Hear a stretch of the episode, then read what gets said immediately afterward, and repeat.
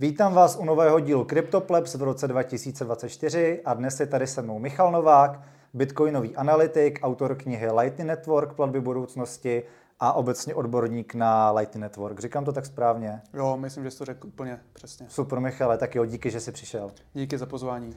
Začnu mojí klasickou otázkou, jako na každého hosta. Co pro tebe znamenají peníze? Jsi vlastně na začátek připravil docela jako složitou otázku, protože úplně jako říct, co pro mě znamenají peníze, není úplně jednoduchý. Já bych spíš jako řekl obecně, že mít kvalitní peníze je strašně důležitý a že spoustu lidí si to jako neuvědomuje.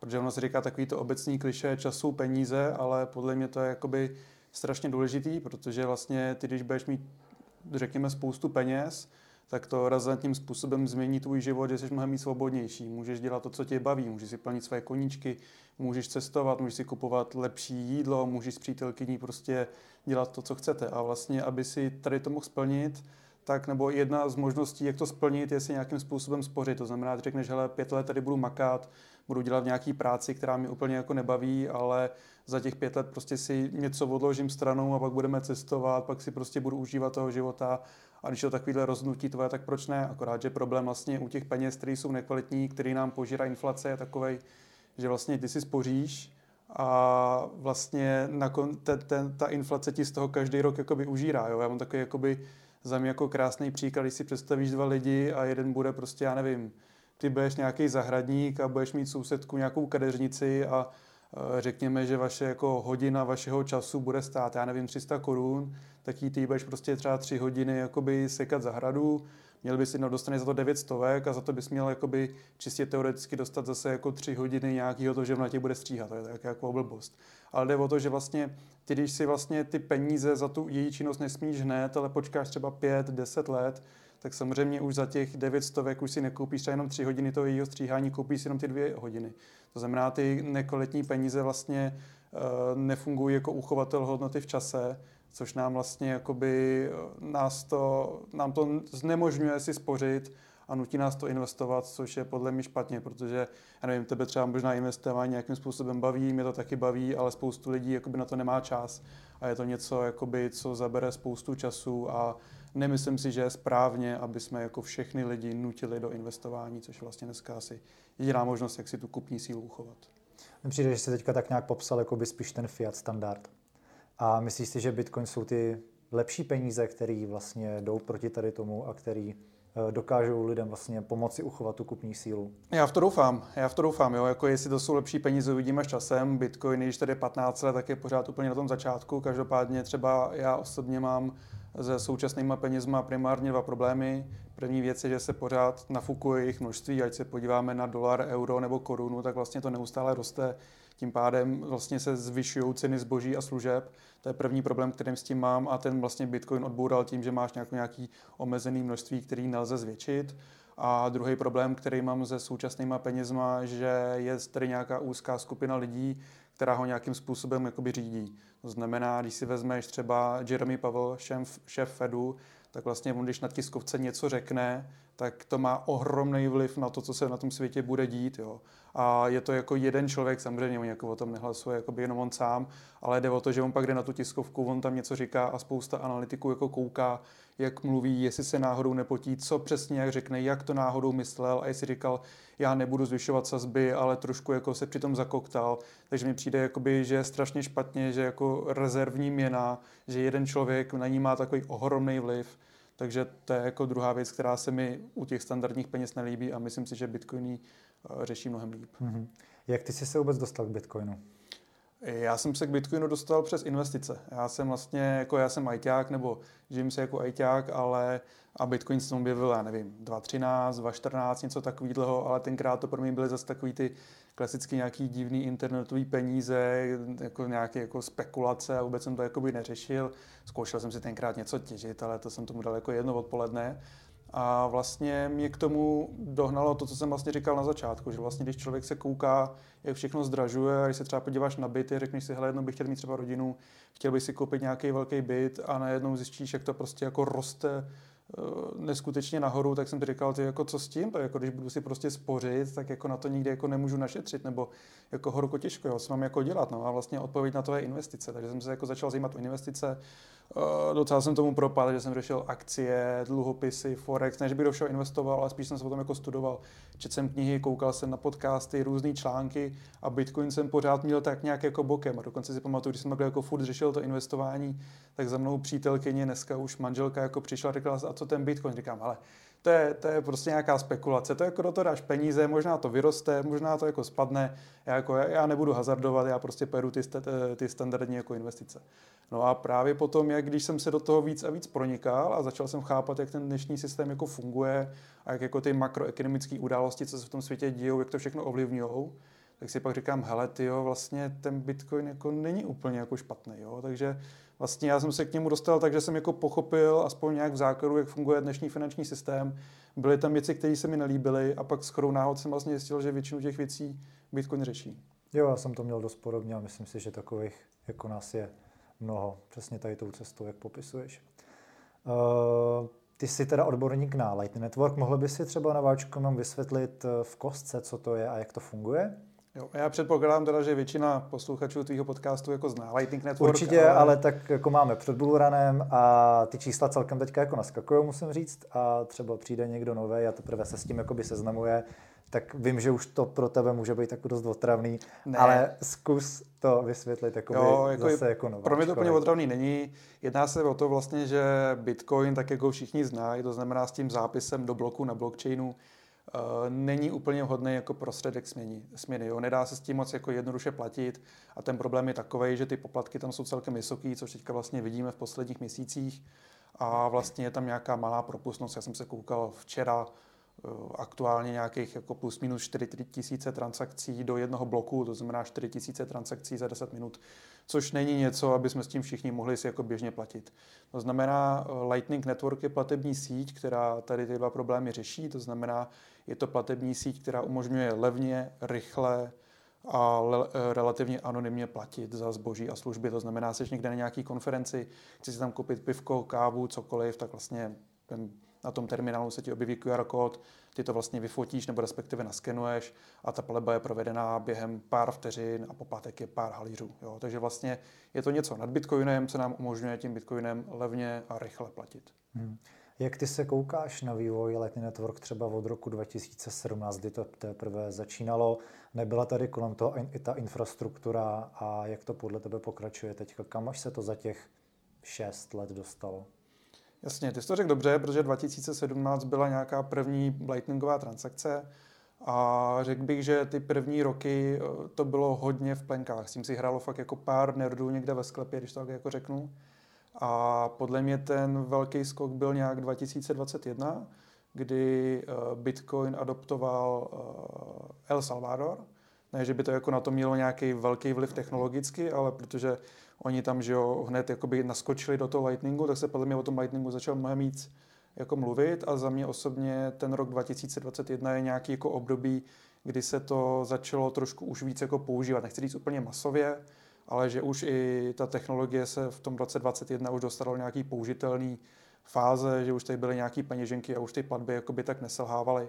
Takže podle mě tam ten obrovský jako rozdíl byl ten 2021, kdy už to je nějaký jako použitelnější. Na druhou stranu ten Lightning má ještě spoustu nějakých jako drobných chyb, jo? není to pořád jako dokonalá technologie, ale řekl bych, že ten 2021 byl takový jako přelom z toho, už tím platí běžní jako lidi nebo bitcoineři. Mm-hmm. Jakým způsobem probíhá vývoj eh, tady na té síti? Eh, tam je to vlastně rozdíl oproti Bitcoinu, že vlastně Bitcoinu, na Bitcoinu máš jednu hlavní implementaci a vlastně tou se všechno řídí. Co to je Bitcoin? Bitcoin je Bitcoin Core, to znamená, máš jeden software a vlastně to, co se dostane do toho softwaru, tak vlastně to všichni používají, to je Bitcoin. U toho Lightningu to je jinak, tam máš těch implementací víc, konkrétně ty největší jsou nějaký čtyři, to znamená nějaký obecný standard a čtyři různé firmy, čtyři různé týmy ten standard implementují, ale každý si to dělá tak trošku po svém. To znamená, všichni se shodnou na tom základu, to znamená, ať máš jakoukoliv implementaci, tak ti bude fungovat posílání pladeb, přijímání pladeb, přeposílání pladeb a tak dále.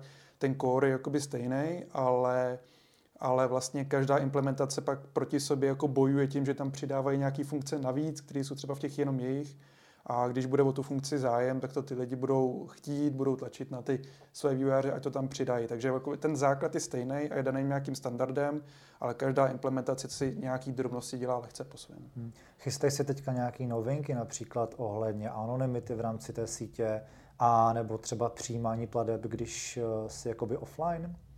Chystají se, já jsem na to měl přednášku na CryptoBytu, takže pokud by to někoho zajímalo víc do hloubky, tak tam jsem to měl. Eh, těch, těch vylepšení jako je spousta, ty si tady právě nastínil nějaký, jedno z nich je nějaký příjem pladeb online, to znamená, pokud máš třeba Phoenix, nějakou non-custody peněženku, ke kterým se asi jakoby dostaneme, tak vlastně, aby si mohl přijímat, i když máš ten telefon v kapse, tak to teď aktuálně nejde, tak to je jedna z věcí, která by se měla vyřešit. Eh, potom vlastně by se měla zlepšit i anonymita pro příjemce, to znamená, když teďka někomu vygeneruješ fakturu a on bude schopný, tak se může podívat, jakoby, kdo seš, nebo na ten tvůj úzel, zjistit si o tobě nějaké informace.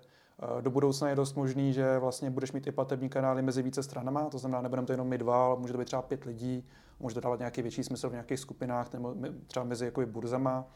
Eh, určitě se bude eh, zlepšovat i nějaká spolehlivost pladeb, občas se stane teďka někdy, že se nějaká platba zasekne, takže na to máme taky nějaké technologie, které by tady to měly způsob jako vyřešit. Jo. To znamená, těch vylepšení je spoustu, ale trvá to. Je to fakt jakoby běh na dlouhou tráť a je to, možná jako je to trošku škoda, ale vlastně, když se podíváš, tak tady máš nějaký, jak jsem říkal, čtyři hlavní implementace.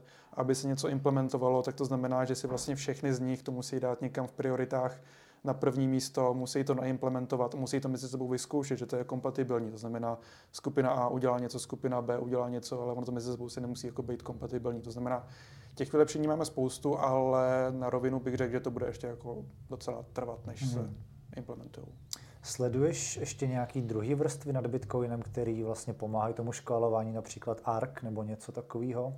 Na to se mě ptá spousta lidí, protože vlastně ten ARK, je to nějak jako půl roku zpátky, kdy to vyskočilo něco takového s tím přišel jako mladý vývojář a ono na papíře to zní strašně skvěle. Jo? Ten ARK je vlastně, dal by se říct, trošku konkurence jako Lightningu, je to nějaký jiný způsob, jak vlastně škálovat ten Bitcoin, kde vlastně největší ty problémy na tom Lightningu je nějaká příchozí likvidita, mít kanál, to znamená, my dva mezi sebou máme nějaký kanál, ten má nějakou kapacitu, něco je na mé straně, něco je na tvé straně, to nás nějakým způsobem limituje.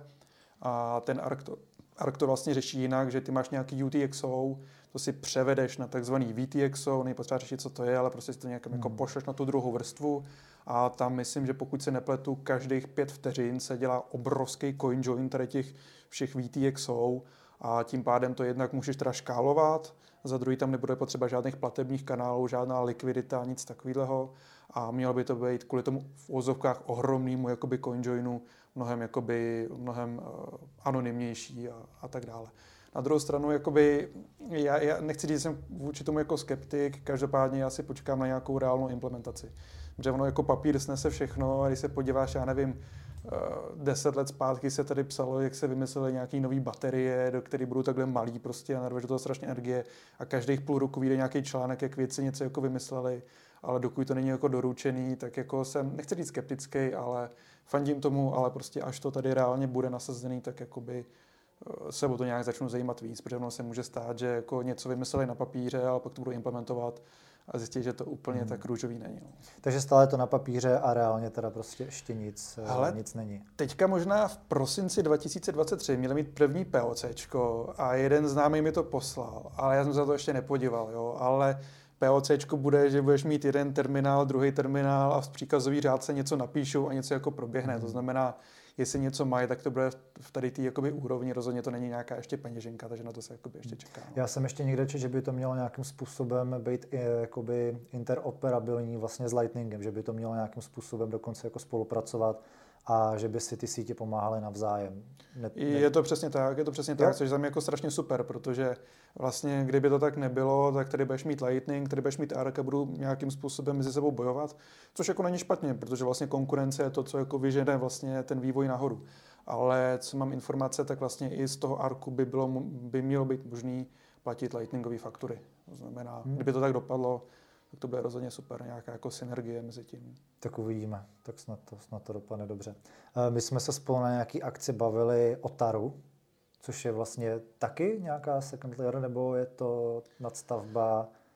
Co to jo. je Taro teda? Co to je Taro? Vím, že ty jsi z toho byl celkem takový jako, jako pozitivně naladěný. A vlastně bavili jsme se o tom, že na Lightningu můžou vznikat nějaký nový asety, ať už se třeba jedná o nějaký stablecoiny, nebo dokonce nějaký primitivní decentralizovaný burzy a tak dále, tak jestli bys nám to mohl nějak přiblížit vlastně, co to je to Taro, co by to mělo dělat a v jaké fázi teda toho se nacházíme. Jasně.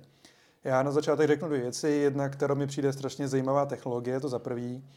A za druhý vlastně malinko jenom poopravím, všichni říkají Taro, já taky říkám Taro, ono se to teďka přejmenovalo, Aha. zatím je, jo, ale já to taky říkám Taro, protože všichni to tak jako znají, nebo ty lidi, co to znají, oni to vlastně vydali jako Taro a pak je zaživoval nějaký shitcoin, nějaký totální shitcoin, který se jmenuje, taky myslím, že se jmenuje Taro něco, tak jako zaživovali k soudu a já, já jsem se o tom bavil s Alexem Pilařem, jsem se zbavil a ten říkal, že by to museli u toho soudu vyhrát. Takže buď to, buď to prohráli, anebo se jim nechtělo čekat prostě 3-4 roky, než vlastně ten soud jakoby skončí. Takže oni se přejmenovali na Taproot Asset. Jo. Ale když řekneš Taro, tak vlastně všichni budou vědět, o co jde. Takže jenom kdyby se vlastně, spíš to říkám, takový jako zajímavost, by to jako někdo, když vidí Taproot Asset, tak Taproot Asset rovná se Taro. A vlastně o co se jedná, nebo spíš jak to jako vzniklo? Vzniklo to tak, že vlastně když se tady objevil Lightning Network, tak vlastně Lightning Labs, což je jedna z největších firm, která jakoby, ten Lightning vyvíjí, uh, tak oni různě jako byli po světě a v nějakých těch uh, rozvojových státech, jako je El Salvador, Brazílie a tak dále, tak tam se často jakoby setkávali s názorem, že hele, ten Lightning je super, je to jednoduchý, rychlý, stačí nám tady mobilní aplikace, aby jsme mohli zaplatit. Akorát, že nám, nám vadí ta volatilita toho Bitcoinu, jo? což jakoby Bitcoin je si to nějakým způsobem zvykne, ale věřím tomu, že tamhle někde prostě v Africe eh, pro ty lidi ta volatilita může být něco, co se jim úplně nelíbí. Mi řekli, tyjo, kdyby to vlastně, kdybych takhle mohl poslat třeba dolar nebo něco jako jiného, tak oni je vyslyšeli a vzniknul právě protokol Taro, dneska Taproot Asset, který vlastně umožňuje vydávat libovolné asety nad Bitcoinem a posílat je přes Lightning. To znamená, Spousta lidí se teďka bude bát, že vznikne hromada shitcoinů na bitcoinu. Asi tomu nezabráníme, jako prostě lidi budou shitcoineřit pořád a ať už to bylo Ethereum, teďka nějaký BRC20 tokeny, tak to asi vznikne i tady, ale primární cíl je vlastně vydávat nebo mít stablecoiny nad Lightningem a stejně jako ty dneska pošleš Lightningovou platbu, která je rychlá, levná, a relativně anonymní, tak takhle by si mohl posílat, já nevím, Tether, USDC, korunový, prostě stablecoin a tak dále. To znamená, ta představa je potom taková, že ty budeš mít peněženku, mohl by si v ní mít víc jako balancí, budeš tam mít, já nevím, 100 tisíc satů jako bitcoinů, budeš tam mít 50 euro v nějakém eurovém stablecoinu, budeš tam mít 30 euro v dolarovém stablecoinu, jak chceš, co vlastně ta peněženka bude podporovat, to znamená, ty na, jako na vstupu můžeš mít cokoliv a přijedeš na druhou stranu světa, tam tím budeš chtít zaplatit a vlastně je úplně jedno, co je u odesílatele a co je u příjemce, vlastně tam se provede ta směna. To znamená, já budu mít tady nějakou českou korunu ve stablecoinu, tak ta se vlastně smění na bitcoin, propluje tou lightningovou sítí, tam se to smění buď na dolar, euro nebo cokoliv ten uh, příjemce bude chtít přijímat a vlastně to on získá. Mm-hmm. Mně to připomíná trošičku koncept té decentralizované burzy ten ten one, jestli náhodou si o tom neslyšeli, je to něco nového a je to právě burza na tom Lightningu, není to teda přímo na tom Taru, předpokládám, ale funguje to na tom principu, že ty si tam pošleš jakoby Lightning a můžeš ho tam jakoby nějakým způsobem prodat do něčeho, co má dolarovou hodnotu. Eh, je to tam nějakým způsobem teda eh, zapegovaný, asi přes futures předpokládám, a operuješ právě jakoby s tou stabilní formou toho dolaru, který je ale na tom Lightningu. Takže má víceméně všechny vlastnosti Bitcoinu, ale máš tam zachovanou tu stálou hodnotu, že vlastně nevystavuješ se té volatilitě. Přesně tak. Já tady ten projekt, o tom projektu jsem čet, ale moc o tom jako nevím, nebo vím to, co si teď mm. řekl tady, takže to nějak jako neobohatím. Ale je to něco, co se tady ukazuje jako čím dál tím víc. Jo. Vlastně podle mě první možná s tím začal Jack Mallers, který vlastně taky dělal ty remitence do toho El Salvadoru přes ten svůj aplikaci, teďka nevím, jestli Stripe nebo Strike? Strike, Strike nebo, t- já, já si to pořád pletu, taky, takže, taky. takže hmm. jakoby, ale tak on s tím, jako, nevím, jestli byl první, který s tím přišel, ale jakoby eh, mnohem častěji se tady ukazuje, že tady je obrovská poptávka po tom Bitcoinu, potažmo Lightningu jako prostředku směny. To znamená, jasně, bitcoineři můžou používat čistě Bitcoin, čistě jako Lightning, tak jak chtějí, ale když někdo bude chtít pořád být ještě mít jako ten dolar nebo něco takového, tak dává smysl vlastně ten fiat směnit do toho Lightningu, do toho Bitcoinu, poslat to tou sítí, směnit to zase zpátky. A vlastně to ten ten one, nebo to Taro, nebo ten Strike, Stripe, nevím, No, víme, Strike, o, myslím, že, jo, víme, jo, jo, o čem jo, se bavíme, jasně, tak všechno no. to jakoby řeší podobně a jenom je tam mm. trošku jako jiná technologie. Ale myslím si, že je to jako obrovská budoucnost, že vlastně ten Lightning, který v budoucnu budou nějaký bezpečný kole pro přesun hodnoty z bodu A do bodu B. Určitě, já tak, co jsem se tady o tom konceptu bavil s různými lidma, anebo vlastně minulý rok tady na Pizza Day uh, s Timem Akibem, což je bitcoinový vývojář, tak jsme právě řešili stablecoiny, zejména v těch afrických zemích, jako je Nigérie a vlastně říkal, že ta volatilita je velký problém pro ty lidi, že kolikrát tam mají v úzovkách jakoby tak málo, že, že mají prostě strach to dát do něčeho volatilního, byť teda ten Bitcoin má spíš, jakoby, spíš roste, spíš je tam ten upside, než aby to padalo, tak uh, mají takový strach to do toho dát, že mm, jdou spíš do toho stablecoinu, který má svým způsobem vlastnosti těch kryptoměn, že jsou víceméně to funguje 24-7, Pravděpodobně jim to nikdo nezablokuje, byť ta možnost tady jakoby eh, nějakým způsobem eh, u těch stablecoinů existuje, ale jdou radši do toho, než aby prostě nějakým způsobem si pořídili ten Bitcoin a používali ho buď, buď jako ten Lightning, jako ten prostředek směny, anebo si v tom nějakým způsobem spořili. Takže myslím si, že tenhle use case opravdu má budoucnost a poptávka po něm rozhodně.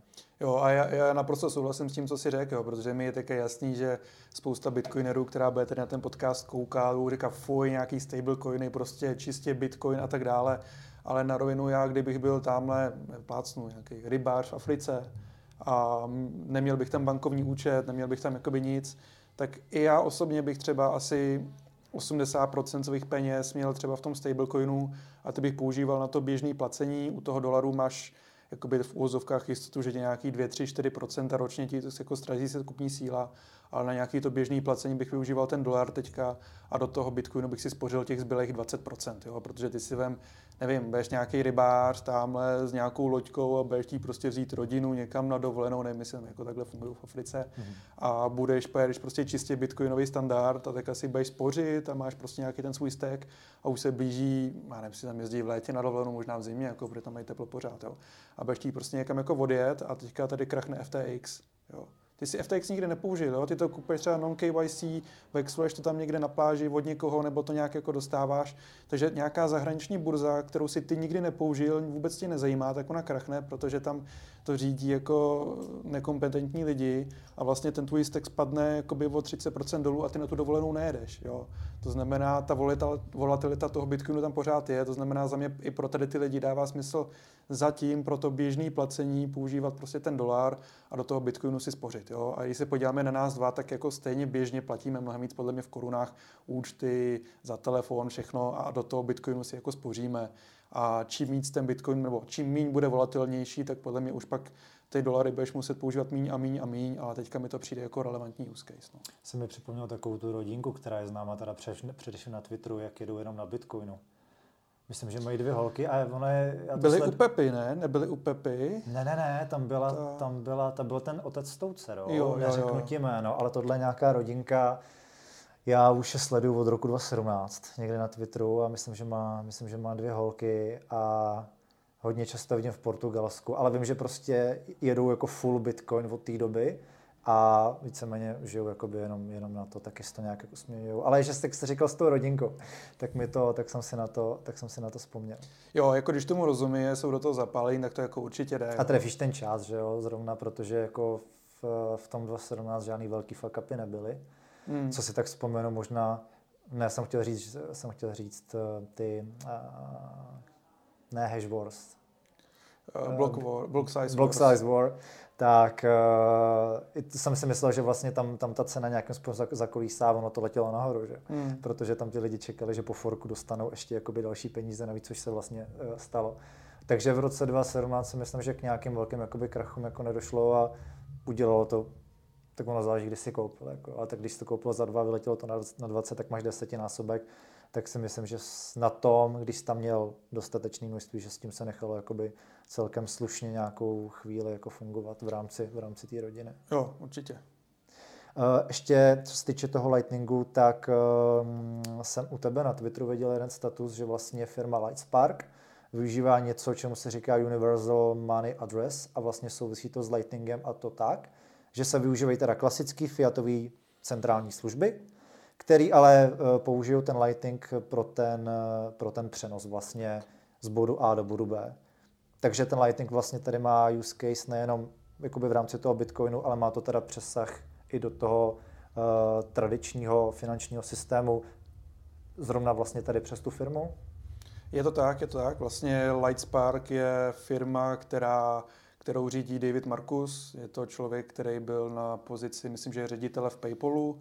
Předtím ještě vybudoval nějaký jiný úspěšný startup, ten vlastně koupil PayPal, tam se dostal na pozici ředitele a pak šel do Facebooku, kde kde vlastně dělal ten projekt Libra lomeno Diem, to znamená ten... Dělal na Facebooku. T, jo, dělal ve hmm. Facebooku, právě to byla ta, jak jestli víš, jak ten Facebook chtěl mít tu svoji vlastní Vím kryptominu lomeno stablecoin, nebo co to mělo být. Jo, to byla, to byla nějaká měna, byl to, měl to být koš různých, jakoby, nebo skládalo se to z koše mm. různých měn, bylo tam asi pět nejsilnějších měn světa, plus možná ještě nějaký komodity, no prostě myš, vezmeš všechno, naházíš to do hrnce a uděláš z toho prostě. No jako, a jako regulátoři jim to zařízli, protože co si budeme říkat, kdyby to jako Facebook dotáhl do konce, tak s tím, kolik má jako uživatelů, tak by tady podle mě to byla jako obrovská jako měna, jo, a ne, kolik má Facebook, hmm. 2 miliardy lidí, plácnou, že tři. tři, no. tři, takže tři. to máš najednou, by to jako používalo strašně lidí, tak jim to jako zařízli.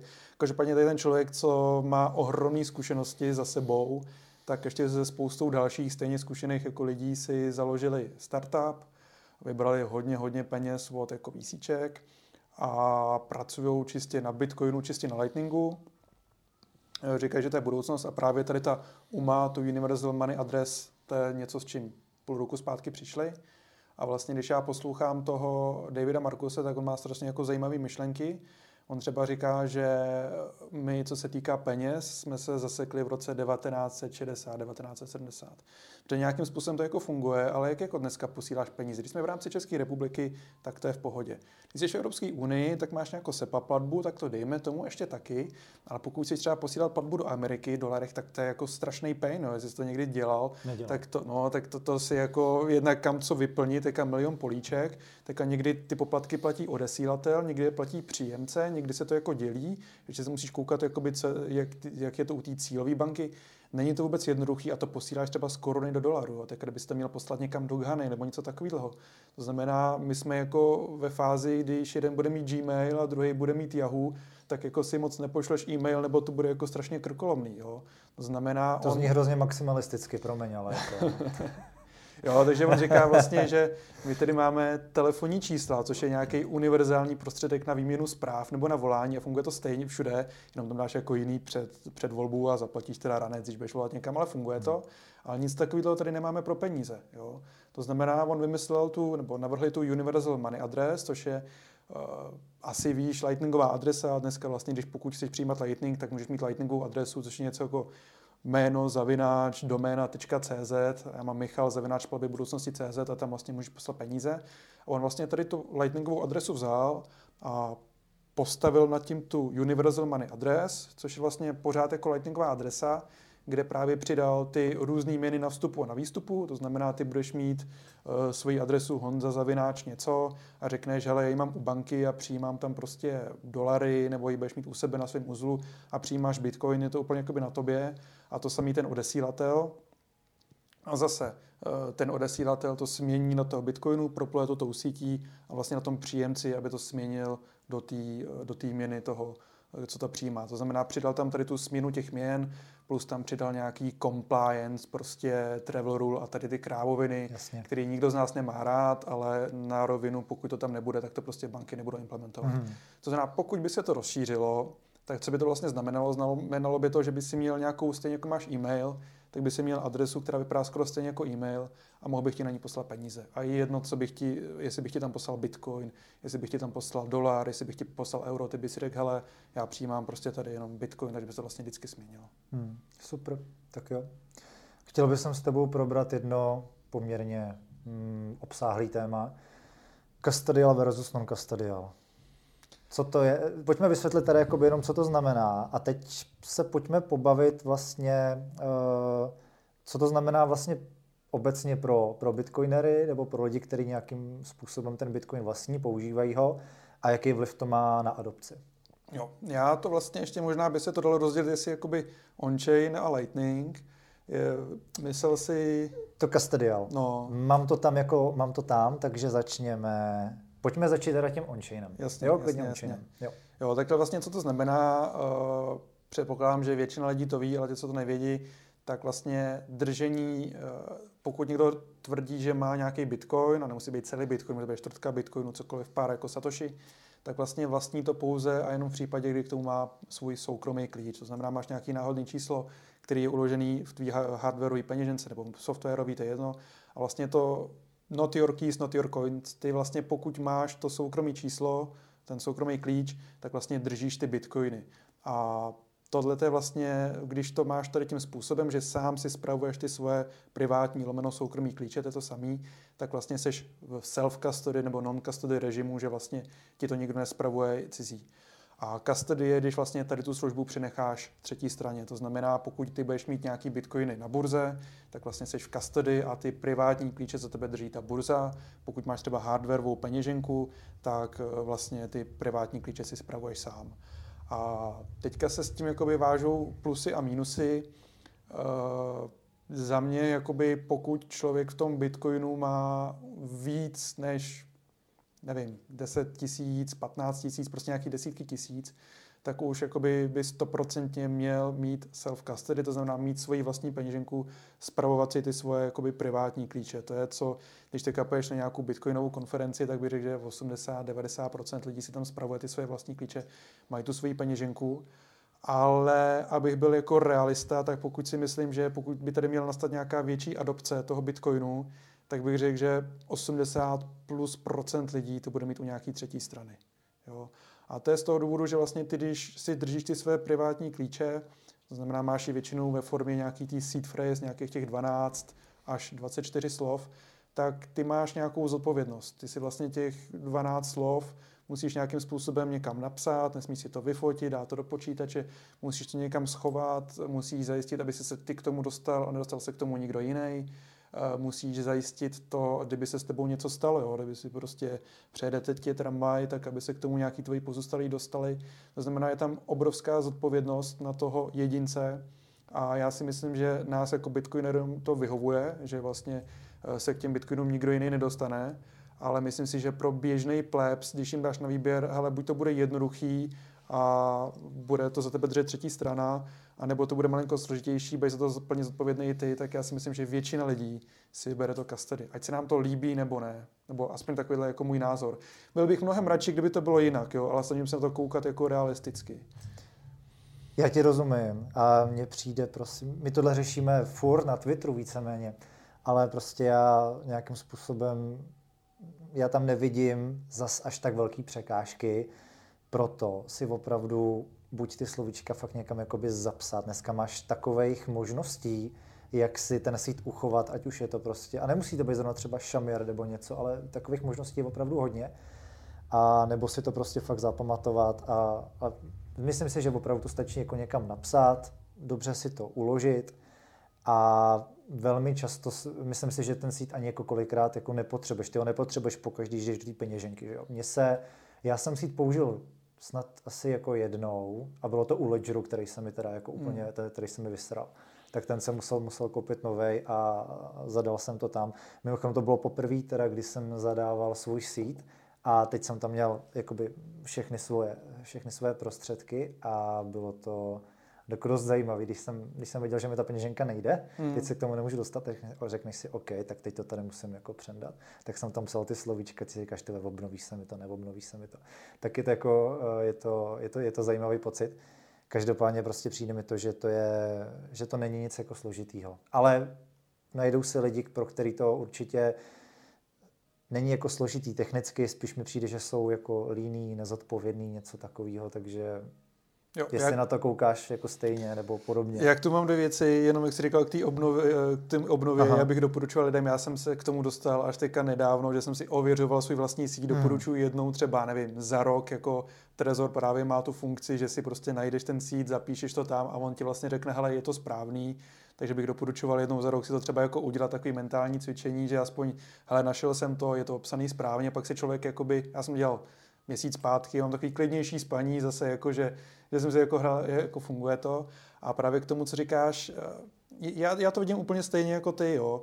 Eh, jenom si myslím, že když vystoupíme z té naší bubliny trošku, tak by se budeme strašně jako divit, jaký tam lidi jsou okolo. Jo? A mě tady to jako baví vystupovat z té bubliny, která je třeba na Twitteru, která je někde jinde a bavit se s těma v úvozovkách jako lidma, kteří v tom, v tom Bitcoinu vůbec nejsou, jsou jako úplně jako ten plebs a já i když mi to na začátku přišlo třeba nepochopitelný, tak pro ně prostě zpravovat se těch 12 slov je něco, co prostě nechtějí jako podle mě dělat. Jo. Teďka o tom tweetoval eh, Honza z BitClubu a ten tam právě tweetoval něco ve stylu, že jako mu tam chodí lidi, on jim jako vysvětluje, jak ten Bitcoin používat a že mu se mu tam strašně často stává, říkají lidi, hele, a nemohl bych si to poslat na ten tvůj trezor, jo, a nebo... Můžeš? jo, a pak mu jako říkají, můžete se mi podívat na těch 12 slov, já jsem nevím, že jsem to dobře obsala, jo. To znamená, jako já bych moc rád byl a budu dělat maximum pro to, aby většina lidí měla těch svých jako 12 slov jakoby uschovaných. Každopádně pokud bychom šli, a tak se nechci někoho dotknout, ale do nějaký hospody někde v Ústí, mezi štamgasty, tak tam bych řekl, že by si prostě drtivá většina z nich řekne, hele, já to dám tady do banky a ať se mi o to jako starají. No. Hmm, jasně, jasně, rozumím. Uh, co jsem to chtěl říct, mi to vypadlo, že vlastně uh, ve finále se, nebo velmi často se ty lidi potom diví, ty už si to tady nakous, když jsi mluvil uh, o těch hecích těch burz, tak když vlastně nějakou burzu heknou, tak uh, a ztratí se ty prostředky, tak potom jakoby zbydou jenom uh, oči pro pláč. A to je přesně ten důvod, kdy vlastně pak my velmi často na těch sítích apelujeme na ty lidi, nenechávejte to na těch burzách, i kdybyste tam prostě měli trošku, a teď neříkám tisíc, dva, tři, něco takového, ale prostě když se to záleží, eh, na kolik si těch peněz vážíš. Když tam máš prostě 10 tisíc, to nejsou malé peníze, tak si myslím, že prostě se vyplatí eh, pořídit si hardwareovou peněženku, která dneska taky není nějak extra drahá, minimálně ne ta základní verze a poslat si to prostě na ten trezor. Jo, rozhodně já souhlasím. Já jako kudy chodím, v čem doporučuji, prostě dávejte si to na tu svoji hardwareovou peněženku. Jo. A kdekoliv budu, prostě tak to budu říkat, budu těm lidem radit, budu je prostě v úvozovkách i nutit, ať to používají, protože těch případů jako je spousta, kdy vlastně ty burzy krachly a vlastně já si teďka vzpomínám, když jsem psal tu knihu Lightning Network platby budoucnosti, tak jsem tam v jedné kapitolce jako zmínil, že jako dřív jako docházelo ke krachům těch burz a, a to lidi jako dávají si do té vlastní peněženky a nečekal jsem, že by se to už někdy jako stalo. Psal jsem to tam jako, nebo v takovém velkém měřítku. A pak tady přišlo jako FTX, takže jako Myslím si, že to nebyl asi ještě úplně poslední krach nějaký velký burzy, takže rozhodně to jako, ať to všichni dávají na svoje vlastní hardwareovou peněženku pouze, jenom kdybych si měl typnout, že se přesunu o 10 let do, do budoucnosti, tak bych řekl, že většina lidí to prostě bude mít, v, v, nebude to mít na své vlastní hardwareové peněžence. Což vlastně mi připomíná ještě takový zajímavý fakt. Teďka myslím, že to bylo na Chaincampu, Matěj Žák z Trezoru, tam měl zajímavý čísla kde vlastně vyšlo, že je nějakých plus minus 400 milionů uživatelů kryptoměn obecně. Ono otázka, co to je uživatel a ne všichni mají Bitcoin, ale dejme tomu, že nějakých 400 milionů lidí, kteří si nějakým způsobem jako se dotkli jakoby uh, Bitcoinu, kryptoměny nějaký a myslím, že 8, no vychází to na 2%, jsou 2%, jsou prodeje hardwareových peněženek vůči tady té skupině, jakoby, kolik lidí má jakoby, kryptoměny. To znamená, kdyby si dal jakoby, jeden balík lidí, všichni, si na to šáhli na nějakou jako kryptoměnu, nejčastěji z Bitcoin, tak pouze 2% z nich si koupilo hardwareovou peněženku, což je za mě úplně otřesně malý číslo a počítá tam jenom Trezor? Ne, nebo? byly tam, tam byl sečtený Trezor, Ledger a všechny nějaký, možný to, no, aha. Ne, úplně všechny aha, možný, ale, ale byl to nějaký jako odhad.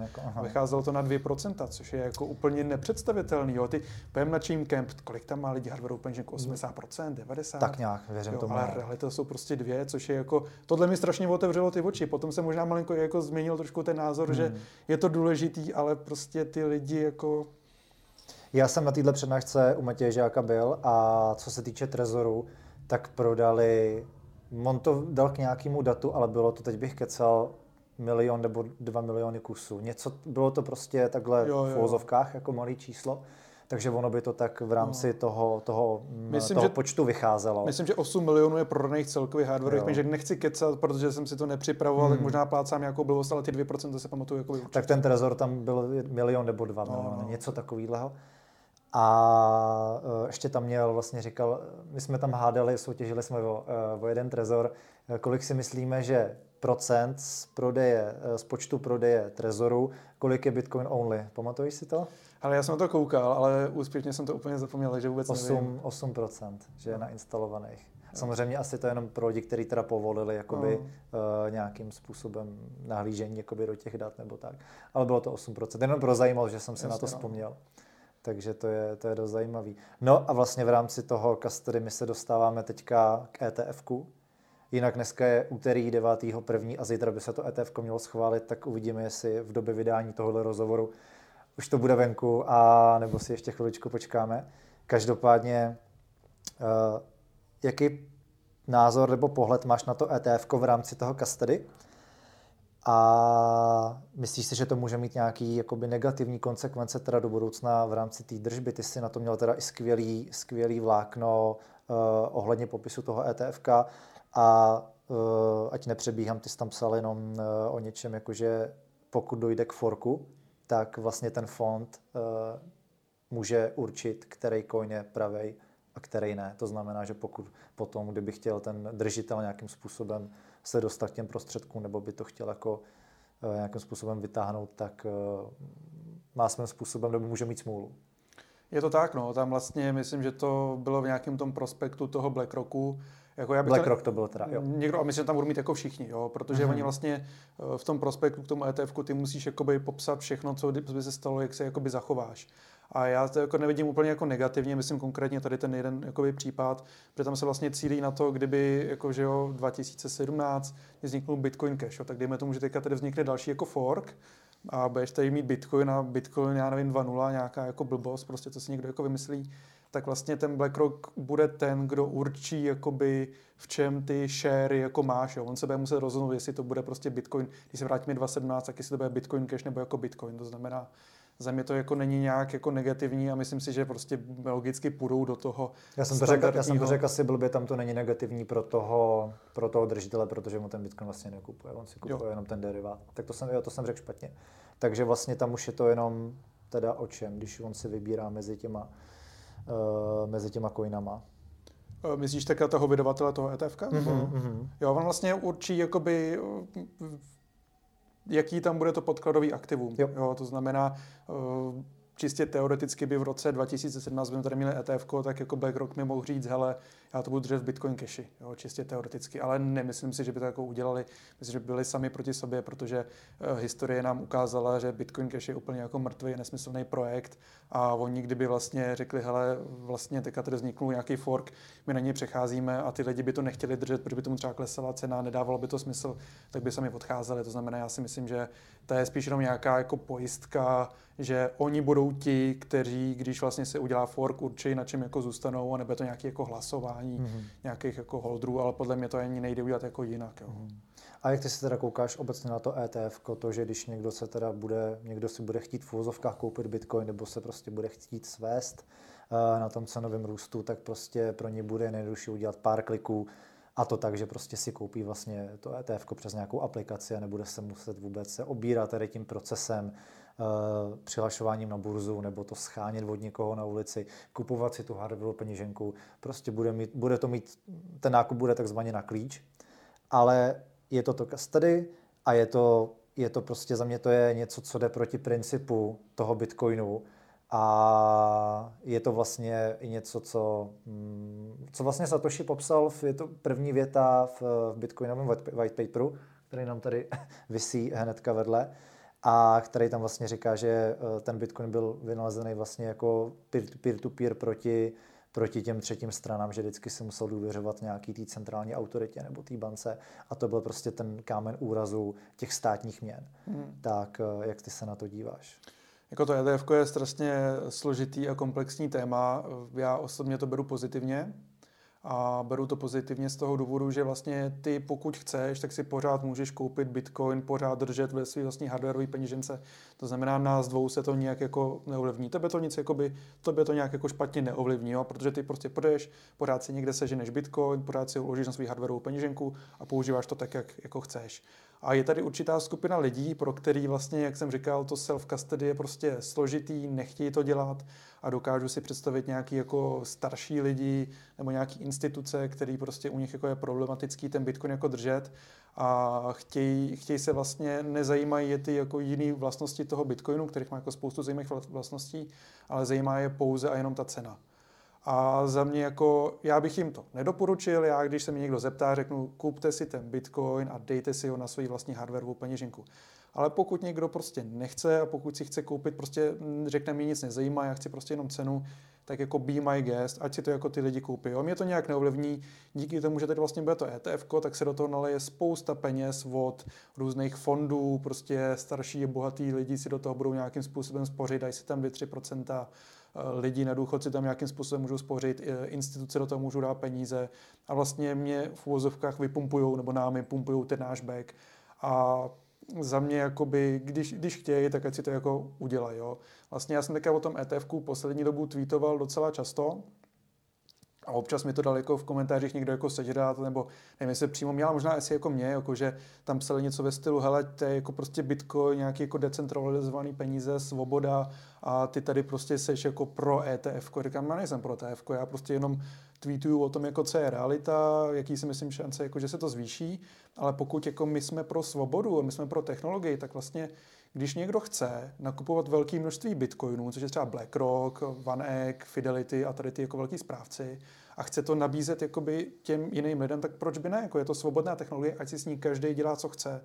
Jo. A pokud tady jsou nějaký naopak lidi, kteří si ho nechtějí mít v svý self-custody a chtějí si to u brokera koupit stejně jako akcie a, a chtějí to dělat, tak proč by to nedělali? Jo? Je, to, je to úplně svobodná technologie a to, že mně se něco nelíbí, no tak to neznamená, že by to jako neměli dělat ostatní. Jo? Prostě Bitcoin je o svobodě a naopak podle mě, uh, jakoby pokud je někdo pro tu svobodu a pro to, ať si s těma penězma každý dělá, co chce, tak by měl být i pro to ETF. Prostě někdo to chce, je tam jako ta nabídka, je tam poptávka, ať si dělají, co chtějí, já to dělat nebudu, já se na to jako nedotknu, budu všem doporučovat jako Bitcoin, ale jako nemám s tím asi úplně jako problém. Souhlasím, já jsem vlastně měl dost podobný tweet, kde jsem eh, tweetoval, tam byl nějaký screenshot ze slovenské banky, která nějakým způsobem to tam bylo spojené s tím ETFkem. A napsal jsem tam, že tyhle reklamy budeme výdat velmi často, že tam bude kupte si u nás Bitcoin nebo zainvestujte tady přes nás do Bitcoinu. A bylo to právě přes to, přes to ETF a napsal jsem tam, že uh, měli bychom uh, ty lidi čím dál, nebo měli bychom nějakým způsobem eh, edukovat ohledně té držby a stále poukazovat na to, že not your keys, not your coins. Že prostě to self-custody je důležitý a pokud se někdo rozhodne jinak, přesně jak říkáš, be my guest, je to úplně v pohodě, ale buď připravený na nějaké konsekvence, protože se může stát tohle, tohle, tamhle to. Takže já na to koukám, jak jsem říkal, morálně mm, jsem spíš jakoby proti, ale obecně, že bych byl proti ETF, určitě ne, uh, určitě ne, uh, jsem si jistý, že to vlastně nějakým způsobem uh, pomůže i té adopci, že to dostane ten Bitcoin nebo to povědomí o Bitcoinu zase mezi lidi, mezi retail a už možná se zbavíme těch narrativů, že Bitcoin je podvod, Bitcoin je letadlo a že to půjde na novo a tak podobně. Takže za mě super, jenom si myslím, že by bylo fajn mít na paměti, že to má nějaký následky druhého řádu a že je fajn jako jsem tam na ně upozornit. Jo, to, to jako naprosto souhlasím. Za mě, já jsem také i nedávno tweetoval o tom, že eh, to může mít právě i pozitivní konsekvence, přesně jak ty říkáš, protože jak se začátečníci dostanou do Bitcoinu nebo noví jakoby lidi kvůli ceně, primárně, vždycky, když je bullrun, tak do toho naskáče spousta lidí. To znamená, teďka se z největší pravděpodobností dneska, zítra se schválí ETF, uvidíme, až to vyjde, jestli jsem měl pravdu nebo ne a v tu chvíli se dá očekávat, že v nějakém horizontu x měsíců prostě cena poroste, protože do toho prostě se nasype spousta peněz, není to jistý, ale předpokládám, že ano. A poroste cena a spousta začátečníků se o to začne zajímat, začnou si číst články, půjdou na tvůj kurz, přečtou si nějakou knížku, budou prostě na konferenci, budou koukat na Kicimové videa a cokoliv. A i když prostě velká část z nich asi si třeba koupí to ETF, protože o něm uslyší a tak dále, tak si myslím, že i dost lidí z nich vlastně o tom se začne zajímat a zjistí, že to self-custody, jaký má výhody a nažene to mnohem víc lidí i do toho self-custody. To znamená, plácnu díky ETF se tady prostě zdvojnásobí počet jakoby uživatelů Bitcoinu na světě, ale řekl bych třeba polovina z nich, nevím, vůbec nemá ten odhad, může jít tou správnou cestou tím self-custody, to znamená vlastně ETF nám napumpuje cenu, díky tomu se o Bitcoinu dozví víc lidí a díky tomu víc lidí ho začne používat tím správným způsobem. Mm-hmm. Dobře, pojďme se přesunout, zůstaňme zase u self-custody a non-custody a pojďme to hodit na ten Lightning, jak je to u Lightningu. Tam se to bude pravděpodobně týkat spíš peněženek, jestli to, tak, jestli to říkám správně. Je to tak. Vlastně peněženky máme dvou typů. Máme custody peněženky a non-custody peněženky. Eh, rovnou řeknu nějaký za mě doporučený, eh, za mě jakoby fajn eh, custody peněženky, to znamená drží ti ty prostředky nějaká třetí strana, buď Wallet of Satoshi nebo Bitlify. To znamená, je to peněženka, stáhneš a můžeš hned používat. Jednoduchá na používání, nic tam neřeší, žádný kanály, žádnou likviditu a tak dále s tím negativem, že vlastně ty prostředky drží třetí strana, to znamená, můžou kdykoliv zavřít krám a skončit. Když skončí Bitlify, tak aspoň víš, za kým máš jít, mu rozbít hubu. Eh, když skončí vole to Satoshi, tak ty myslím, že jsou někde z Austrálie, co jsem jako hmm. slyšel, nejsem si jistý, já myslím, že tam hodně, tak tam už je to jako horší. Jo. To znamená, eh, v ti, jako klidně, ať ti začátečníci používají jakoby ty custody peněženky, jenom tam prostě nemějte moc prostředků. Jo. Já říkám, ty custody lightningové peněženky, to je něco jako peněženka tady v kapse. Jo. Dáš si tam 500, litr, 2 maximálně a když s tím někam jako by si něco koupit. Jo. Takže když to používá člověk tady tím způsobem, tak jako v pohodě. A druhá možnost, pokud chceš mít ty své vlastní klíče i na Lightningu, tak můžeš mít takzvaný non-custody peněženky, kde za mě dneska dává smysl asi jenom a pouze Phoenix. Což vlastně je peněženka, která je za mě skvělá. Ten tým, který na tom dělá, jsou jakoby strašně nabušený, strašně uh, mají tam strašně schopní lidi a myslím si, že to je state of the art non-custody peněženky, jaká dneska jako může být. Ale má jako svoje negativa a uh, ty negativa vidíme jakoby primárně teďka, když vystřelejí poplatky na tom on-chainu. To znamená, teďka jsem byl na nějaký konferenci, a, nebo obecně, jako to se stává, tam vlastně, když máš tu non-custody peněženku, tak potřebuješ mít nějaký platební kanál. A tam vlastně nastává takový ten problém, že ty někomu vysvětluješ, jak je ten Lightning skvělé, jak je to levný, rychlý a řekneš mu, tak já ti pošlu nějaký peníze a nechceš ho dát na tu custody, protože jsi prostě bitcoiner a všichni musí mít on custody. A tak on tam vidí, že dneska musí zaplatit, já nevím, dvě, dvě tři stovky za otevření jako platebního kanálu.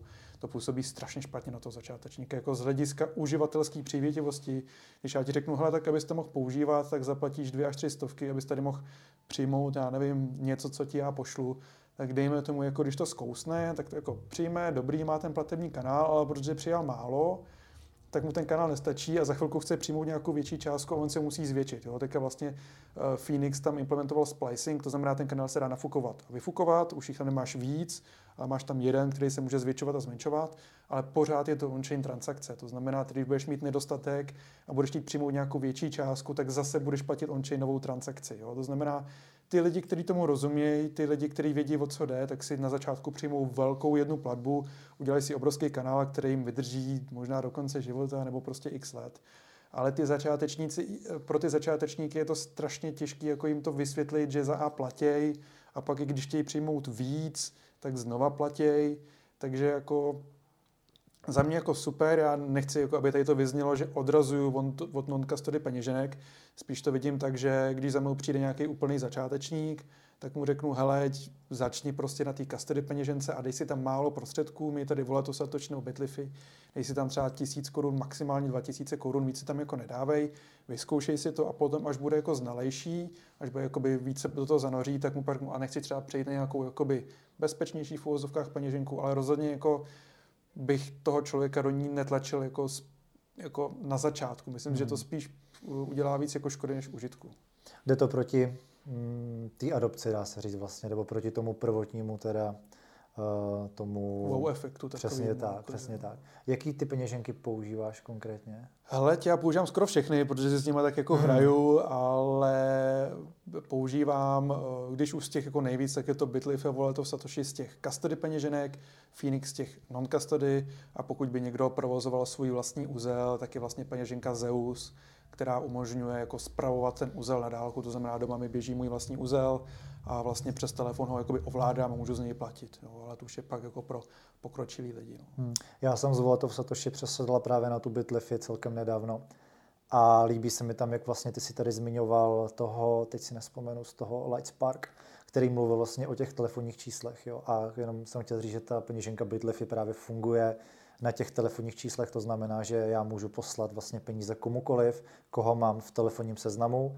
Ty peníze mu přijdou a on se k ním dostane buď tak, že už tu aplikaci má, anebo si jich v budoucnu kdy, kdykoliv stáhne právě na to telefonní číslo a s těmi prostředky může libovolně operovat, což mi přijde jako celkem cool, když jste někde s kamarádem, nevím, na večeři nebo někde na pivu a ty třeba řekneš, hele, zkus to zaplatit tím lightningem a pošleš mu to prostě přes to číslo, on to vytáhne a přijde mi to jako celkem wow. Jo, je, je, tady to je jako strašně super, jakoby ten nápad byl úplně jako geniální, to posílání na to číslo.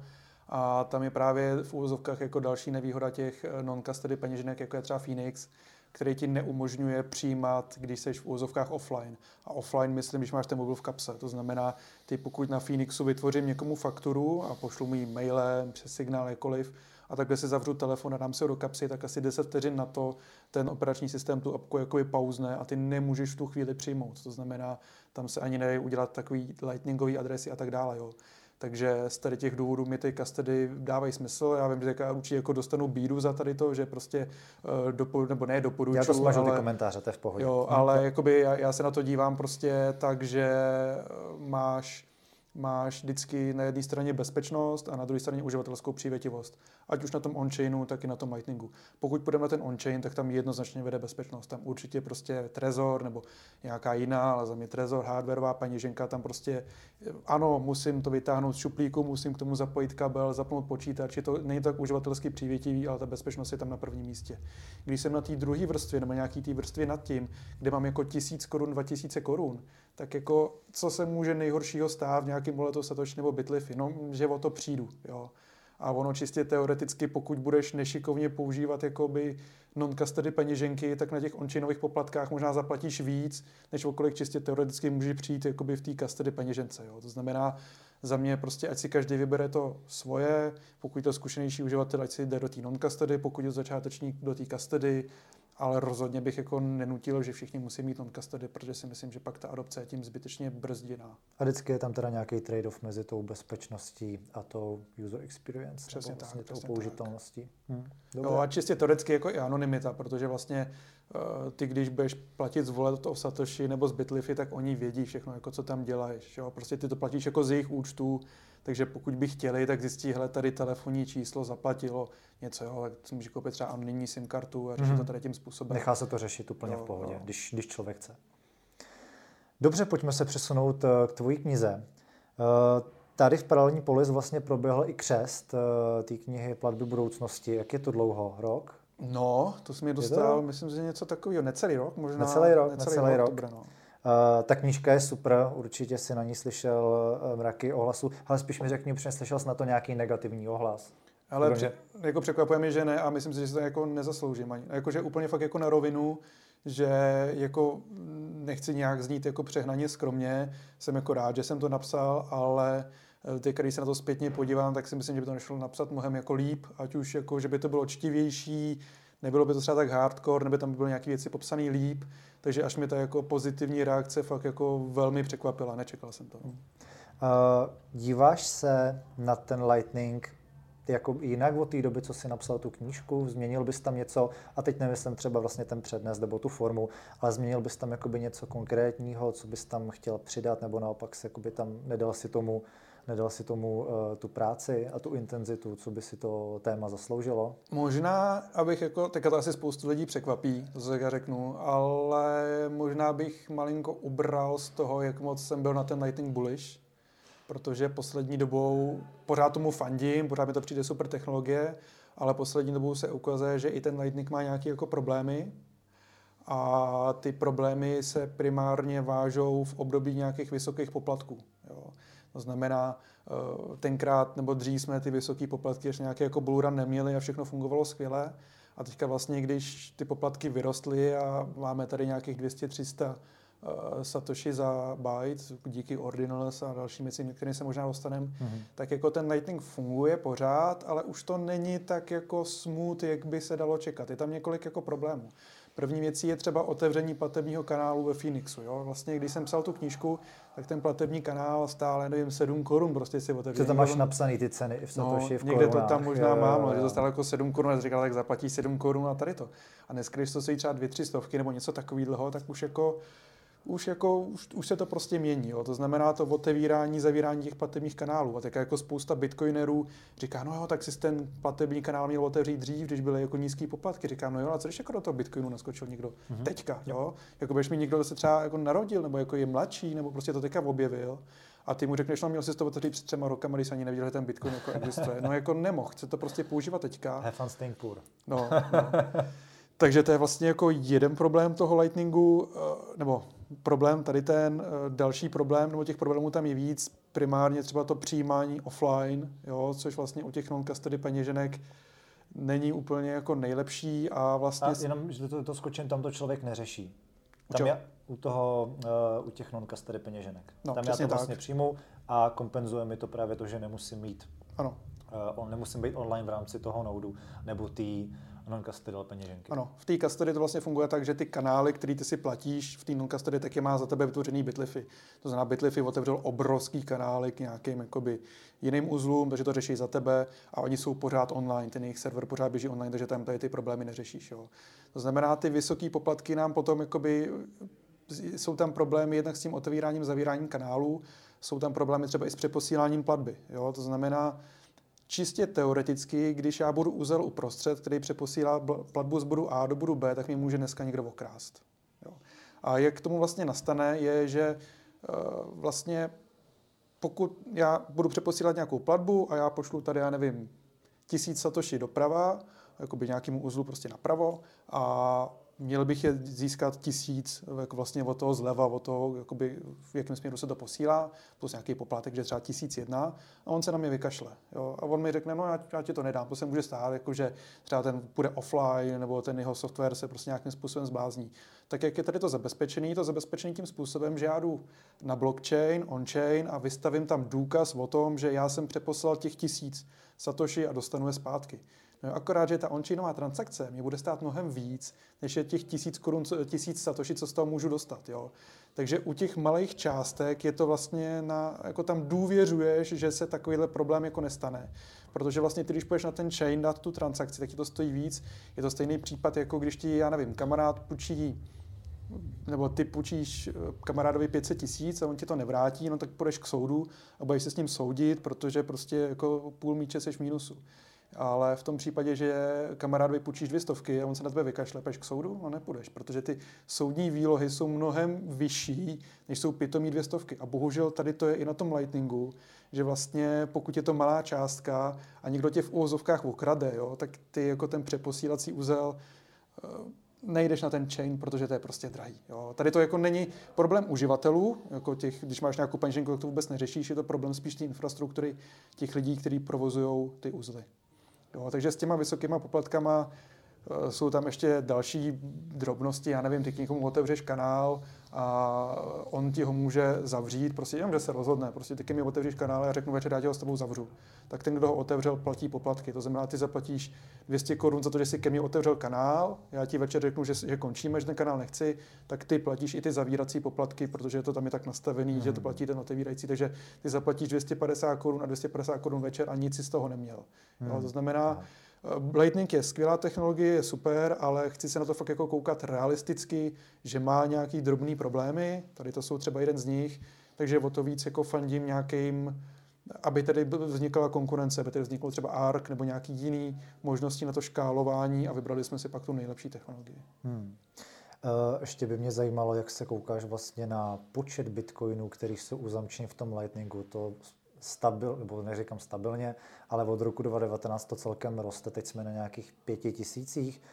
A když si to člověk veme z toho celkového počtu, dáme pryč ztracený coiny, těch 4 miliony, to, co je na burze a tak dále, tak ale 5 tisíc bitcoinů z těch milionů je hodně málo, že? Je hodně málo, ale on to jakoby není podle mě problém, tady to, jo, protože Aha. vlastně ty, co potřebuješ, aby ten Lightning fungoval skvěle, tak uh, tam není potřeba tam mít hodně bitcoinů, ale mít je efektivně jakoby rozdělený. To znamená, ty budeš nějaký uzel, ty budeš prostě provozovat svoji vlastní peněženku a ty chceš mít ty kanály postavený k těm uzlům, ke kterým někdo jako platí. To znamená, ty víš, hele, z mý peněženky 80% platí na voleto v Satoshi a 20% na Bitlify a někam jinam už ty lidi neplatí. To znamená, ty dáš 80 svých prostředků do kanálu z voleto v Satoshi, 20% do kanálu z Bitlify. To znamená, tam jde o to mít ty prostředky alokované efektivně a ne jich tam narvat jako hodně. Jo? To znamená, ideálně bys měl mít nějaký kanál, který bude mít takovou kapacitu mezi náma dvouma, že se to bude posílat tam a zpátky, tam a zpátky, tam a zpátky. A v tu chvíli ty nepotřebuješ tam mít hodně, protože pokud se stejně odesílá jedním směrem, jako se přijímá tím druhým směrem, mm. tak tam může mít jeden bitcoin a ty lightningové poplatky jsou, teda ty platby jsou většinou malé, takže to bude lítat tam a zpátky a může udělat jako spoustu plateb. To znamená, podle mě to není o tom tam dát hodně bitcoinů, ale dát ho do takových míst, do takových tras, aby to prostě byla tam ta cirkulární ekonomika, aby to tam plulo a nikde jakoby nechybělo. Mm-hmm. Takže ty vlastně potřeby těch plateb nejsou Uh, nebo nekorelují teda s počtem, s počtem těch mincí uzavřených na tom Lightningu. Jo, je to vlastně jako když se podíváš třeba na, jak vymyslím rychlosti, silniční síť v České republice, tak vlastně ta není dobrá o tom, kdyby si sečet jako metry čtvereční asfaltu, ale je dobrá tak, aby mezi Prahou a Brnem byla prostě dálnice, protože tam jezdí hodně lidí a mezi Brnem a Ostravou taky, protože tam taky jezdí hodně lidí, ale z nějaký horní, dolní, někam prostě do Vyškova, tak tam ti stačí jako malá. Jo? Mm-hmm, to mhm, znamená, jo. Uh, ty vlastně musíš na té České republice vypozorovat, kudy ty auta jezdí, kde se tvoří zácpy a tam, kde se tvoří zácpy, tak tam rozšířit ten pruh a to samé je v tom Lightningu. Jo? To znamená, mm tam vlastně ty pak zjistíš, že tady po té cestě jako nikdo nejezdí, tam nějaká polněčka, jedno auto za rok, to tam nemusí být, tak vezmu ten asfalt a přidám ho tady k D1. Jo. Nedává to jako takhle smysl. Ale rozumím, ale, jo, chápu. Ale jako jo, jo. hledáš ty optimální trasy, hmm. jak to vlastně lidi používají. Hmm, hmm. Dobře, tak jo. Uh, pověz nám, ty chystáš nějakou novou knihu? Hele, řekl jsem, že už žádnou knihu psát nebudu jo. nikdy, ale nedodržel jsem to a chystám... Bitcoineři si to žádají. Chystám novou knihu. Eh, nebudu... Prozradíš nám teda o tom něco víc, co by Prozradím. To, Neprozradím ještě název, si nechám ještě pro sebe. Okay. Každopádně ta kniha je napsaná a napsal jsem ji teďka někdy na před Silvestrem jsem skončil, dal jsem si jako deadline do konce roku, že to musím stihnout, takže poslední měsíce byly jako krušný ale stihnul jsem to teďka na nějakých jako revizích, to znamená nějaký lidi to korektury se k tomu dělají, čte se to, dostávám k tomu nějakou zpětnou vazbu, ladí se tam detaily a pokud to dobře dopadne, tak by měla někdy, já nevím, typuju třeba březen by měla vít. A vlastně ta motivace, proč jsem se pro ní rozhodl jako jí napsat, byla ta, že jsem tak už nějak od minulého léta tušil, že by možná mohl přijít nějaký bullrun. Ono to jako k tomu všechno směřovalo, ať už snižování sazeb, ať už ETF, ať už halving, jako není to jistý, ale je tady velká šance, že nějaký prostě bullrun teďka bude. A říkám si, hele, přijde bullrun a bude tady ohromné množství nováčků, který se nějakým způsobem budou chtít jakoby do toho Bitcoinu dostat a určitě můžu odkázat na spoustu zdrojů, ať už je to třeba eh, ten proč Bitcoin, jak jsme tvořili s Kicomem, úvod do Bitcoinu od Kicoma a nechci teďka jmenovat další, protože jich jako mm-hmm. spousta skvělých a teďka jsem rozhodně jako vynechal, jako ty zdroje tady jsou. Ale já jsem přemýšlel spíš i nad tou knihou, protože vlastně někdo má radši videa, někdo si radši čte, někdo se potká, půjde na tvůj kurz a vyřeší to face to face, každý jako preferuje něco jiného. A když jsem se podíval na ty knihy, tak mi tedy přišlo, že tady chybí nějaká kniha pro začátečníky, úplný, nebo úplný v ozovkách, protože tady máš jako bitcoinové peníze, které jsou jako super, ale to je takový jako za 15 minut na záchodě to máš prolistovaný a jako dobrý. A pak když jsi jako o ten úroveň dál, tak mi přišlo, že tady je takový jako trošku hluchý místo. Jo, Pepa má úplně skvělé knížky, ale přijde mi, že už jsou pro lidi, kteří už prostě se o ten Bitcoin trošku jako zajímají, už jako ty to oceníš, já to ocením, jsem za ně strašně rád, ale prostě třeba, nevím, mojí mamce by, by to není bylo hodně. Jo. Takže jakoby a Bitcoinový standard a spousta knih nebudu tady vyjmenovat, které jsou, ale chtěl jsem něco jako jednoduchého, krátkého, čtivého do toho bullrunu a to jsem se pokusil napsat. No. Super, takže ta knížka bude jako řekněme o nějaký jakoby adopci teda, nebo o, o tom, jak správně adoptovat. Když to řeknu Bitcoin. jinak, tak vlastně ta knížka je o tom, že každý z nás, když poprvé Bitcoin o něm slyšel, tak si říká, hele, to je spekulace, to je nějaký mm. podvod. Jo. A trvalo nám x let, než jsme se nějak jako do, nasákli ty informace, že to vlastně není jako podvod, že to je nějaká jako revoluční technologie. Tak já vlastně tady to těm lidem chci vysvětlit. Není to o tom, kupte si Bitcoin, není to praktický, je to jenom vysvětlit těm lidem, co na tom Bitcoinu my vidíme takovou jednoduchou, čtivou, nenásilnou formou. To znamená, jako až mi někdo řekne, hele, to je zase nějaký pump and dump schéma, prostě ponzi schéma, to já nechci, to je jenom spekulace, já tak si to přečti a nechám to na tobě. To znamená jako jednoduchou formou vysvětlený, že za tím Bitcoinem je mnohem víc, než si spousta lidí uvědomuje. Hmm. Super, já si myslím, že tady těch témat není nikdy dost a určitě budou potřeba zejména teďka vlastně před tím bůranem nebo v tom bůranu. Uh, řekl bys nám třeba jenom nějaký uh, zásady nebo tvoje rady ohledně nějakého orange pillingu, když prostě někoho jakoby do toho Bitcoinu, když ho někomu vysvětluješ, tak uh, co ti jako funguje konkrétně tobě a čemu se třeba vyvarovat? Začnu tím, čemu se vyvarovat. Já jsem zrovna nikdy nedělal, ale podle mě jako úplně špatný způsob je, pokud nikdo jako o to nemá moc zájem, tak ty, aby si prostě do něj ještě dal někde s kamarádem v hospodě, z něj hučel prostě o tom Bitcoinu, jak je to skvělý a vysvětloval mu to všechno, protože když ho to nezajímá, tak ty to nedokážeš jako říct během pěti minut. To je debata prostě na hodinu, na dvě, a budeš takový ten otravný, jako já nevím, prostě vegani, prostě furt chodí a mluví o tom, že jo, tak ty budeš takový ten Bitcoin, co přijde a furt do lidí jako hučí ten Bitcoin, zabere to spoustu úsilí, spoustu času a podle mě to ani nemá ten užitek. To, co dělám já, už jsem o tom myslím, že i někde jako mluvil, a ukázalo se mi to jako naprosto geniální je, že někoho, komu jako cítím, že by o tom Bitcoin mohl jako zajímat, chtěl bych ho nějakým způsobem orange nebo sám už tak jako potom pokukuje, tak mu nějaký Bitcoin dám. Jo, a udělal jsem to teďka vlastně uh, moje švagrová, když měla narozeniny, tak jsem jí prostě dal, myslím, že 500 korun v bitcoinu a poslal jsem jí to na Bitlify. Tam jsem prás, krásně využil toho, že jenom přišla sms ona klikla a já jsem právě koukal, i člověk, který o, o to se jako vůbec nezajímá, nikdy o bitcoinu si podle mě nic moc jako nečet, tak jako dokázala kliknout na ten odkaz té SMS, stáhnout si to Bitlify a objevil se jí tam jí ty peníze. To znamená, tomu kamarádovi, tomu známému dám takhle pár stovek v tom bitcoinu a nic mu neřeknu. Řeknu, hele, tady máš bitcoin, dobrý, a nechám to být. Je to otázka 30 vteřin, jo, a co tam je dobrý, že vlastně je to strašně rychlý, on má nějaký jako bitcoin a často se stává, že ty lidi pak za tebou přijdou a začnou se tě sami na to vyptávat, protože tam vidí tu cenu. Jo. Ta cena je, co na začátku lidi jako strašně eh, jako, eh, jako uchvátí. Já si to pamatuju, já jsem tý švagrový poslal a nevím, necelý týden na to, hele, ty jsi mi dal 500, já už to mám 540. No. Říkám, no vidíš, jako, počkej, a tím jako můžu někde zaplatit? Říkám, no tak třeba na Alze tím můžeš zaplatit. A otočí se ty role. Ona vidí, že tam ta cena se hýbe nahoru dolů, když je to nahoru, tak je to fajn, když to je dolů, tak jako to je malinko horší, ale i tak to jako vyvolá nějaké emoce hmm.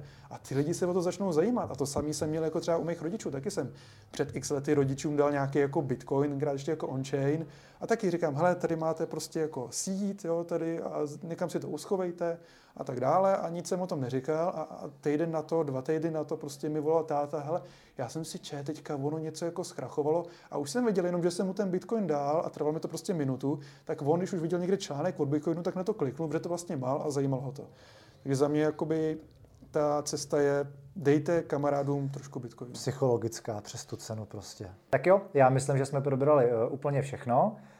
Nyní přejdeme na bonusovou část na Hero Hero, takže pokud si chcete něco poslechnout o bitcoinové ekonomice, probereme inscriptions, probereme security budget a určitě se dostaneme k 50 na procentním útoku, jestli je to možný tady s tím hash který máme nebo ne. Uh, co myslíš, je to, je to v budoucnu uh, přijatelný zvětšit ty bloky, řekněme, na, na ty 2 nebo 4 megabajty? A to je podle mě jako strašně složitá otázka, nebo no, ta otázka je jednoduchá, ale jako je strašně složitý na ní odpovědět a já sám osobně jako na to nějakou vyhraněnou odpověď nemám. Eh, jak ty se díváš na exit strategii a budeš odprodávat, až Bitcoin vyroste na... Nikdy neprodám. Nikdy neprodám. Hodl. Hodl, přesně tak. Třeba Kirill Juran to strašně rád jako do toho reje a já jsem to rád, protože mám rád, když do toho někdo jako reje a, a snaží se nám trošku rozbít ten domeček jako z karet, protože třeba něco jako přehlížíme my to omezíme, ty máš tady prostě tři byty, no to nepotřebuješ, tak jenom dva byty, jo, ty máš tady prostě akcie za milion, to máš hodně, to 500 tisíc stačí. Tak eh, jak ty se koukáš na ten narrativ hodl a co pro tebe znamená? Bude bullrun, už se říká, že byla jistota. Bude bull, bude bullrun, bude. Bude, bude tak jo, teďka jsme schválili, no, rozhodli bude, jsme tady.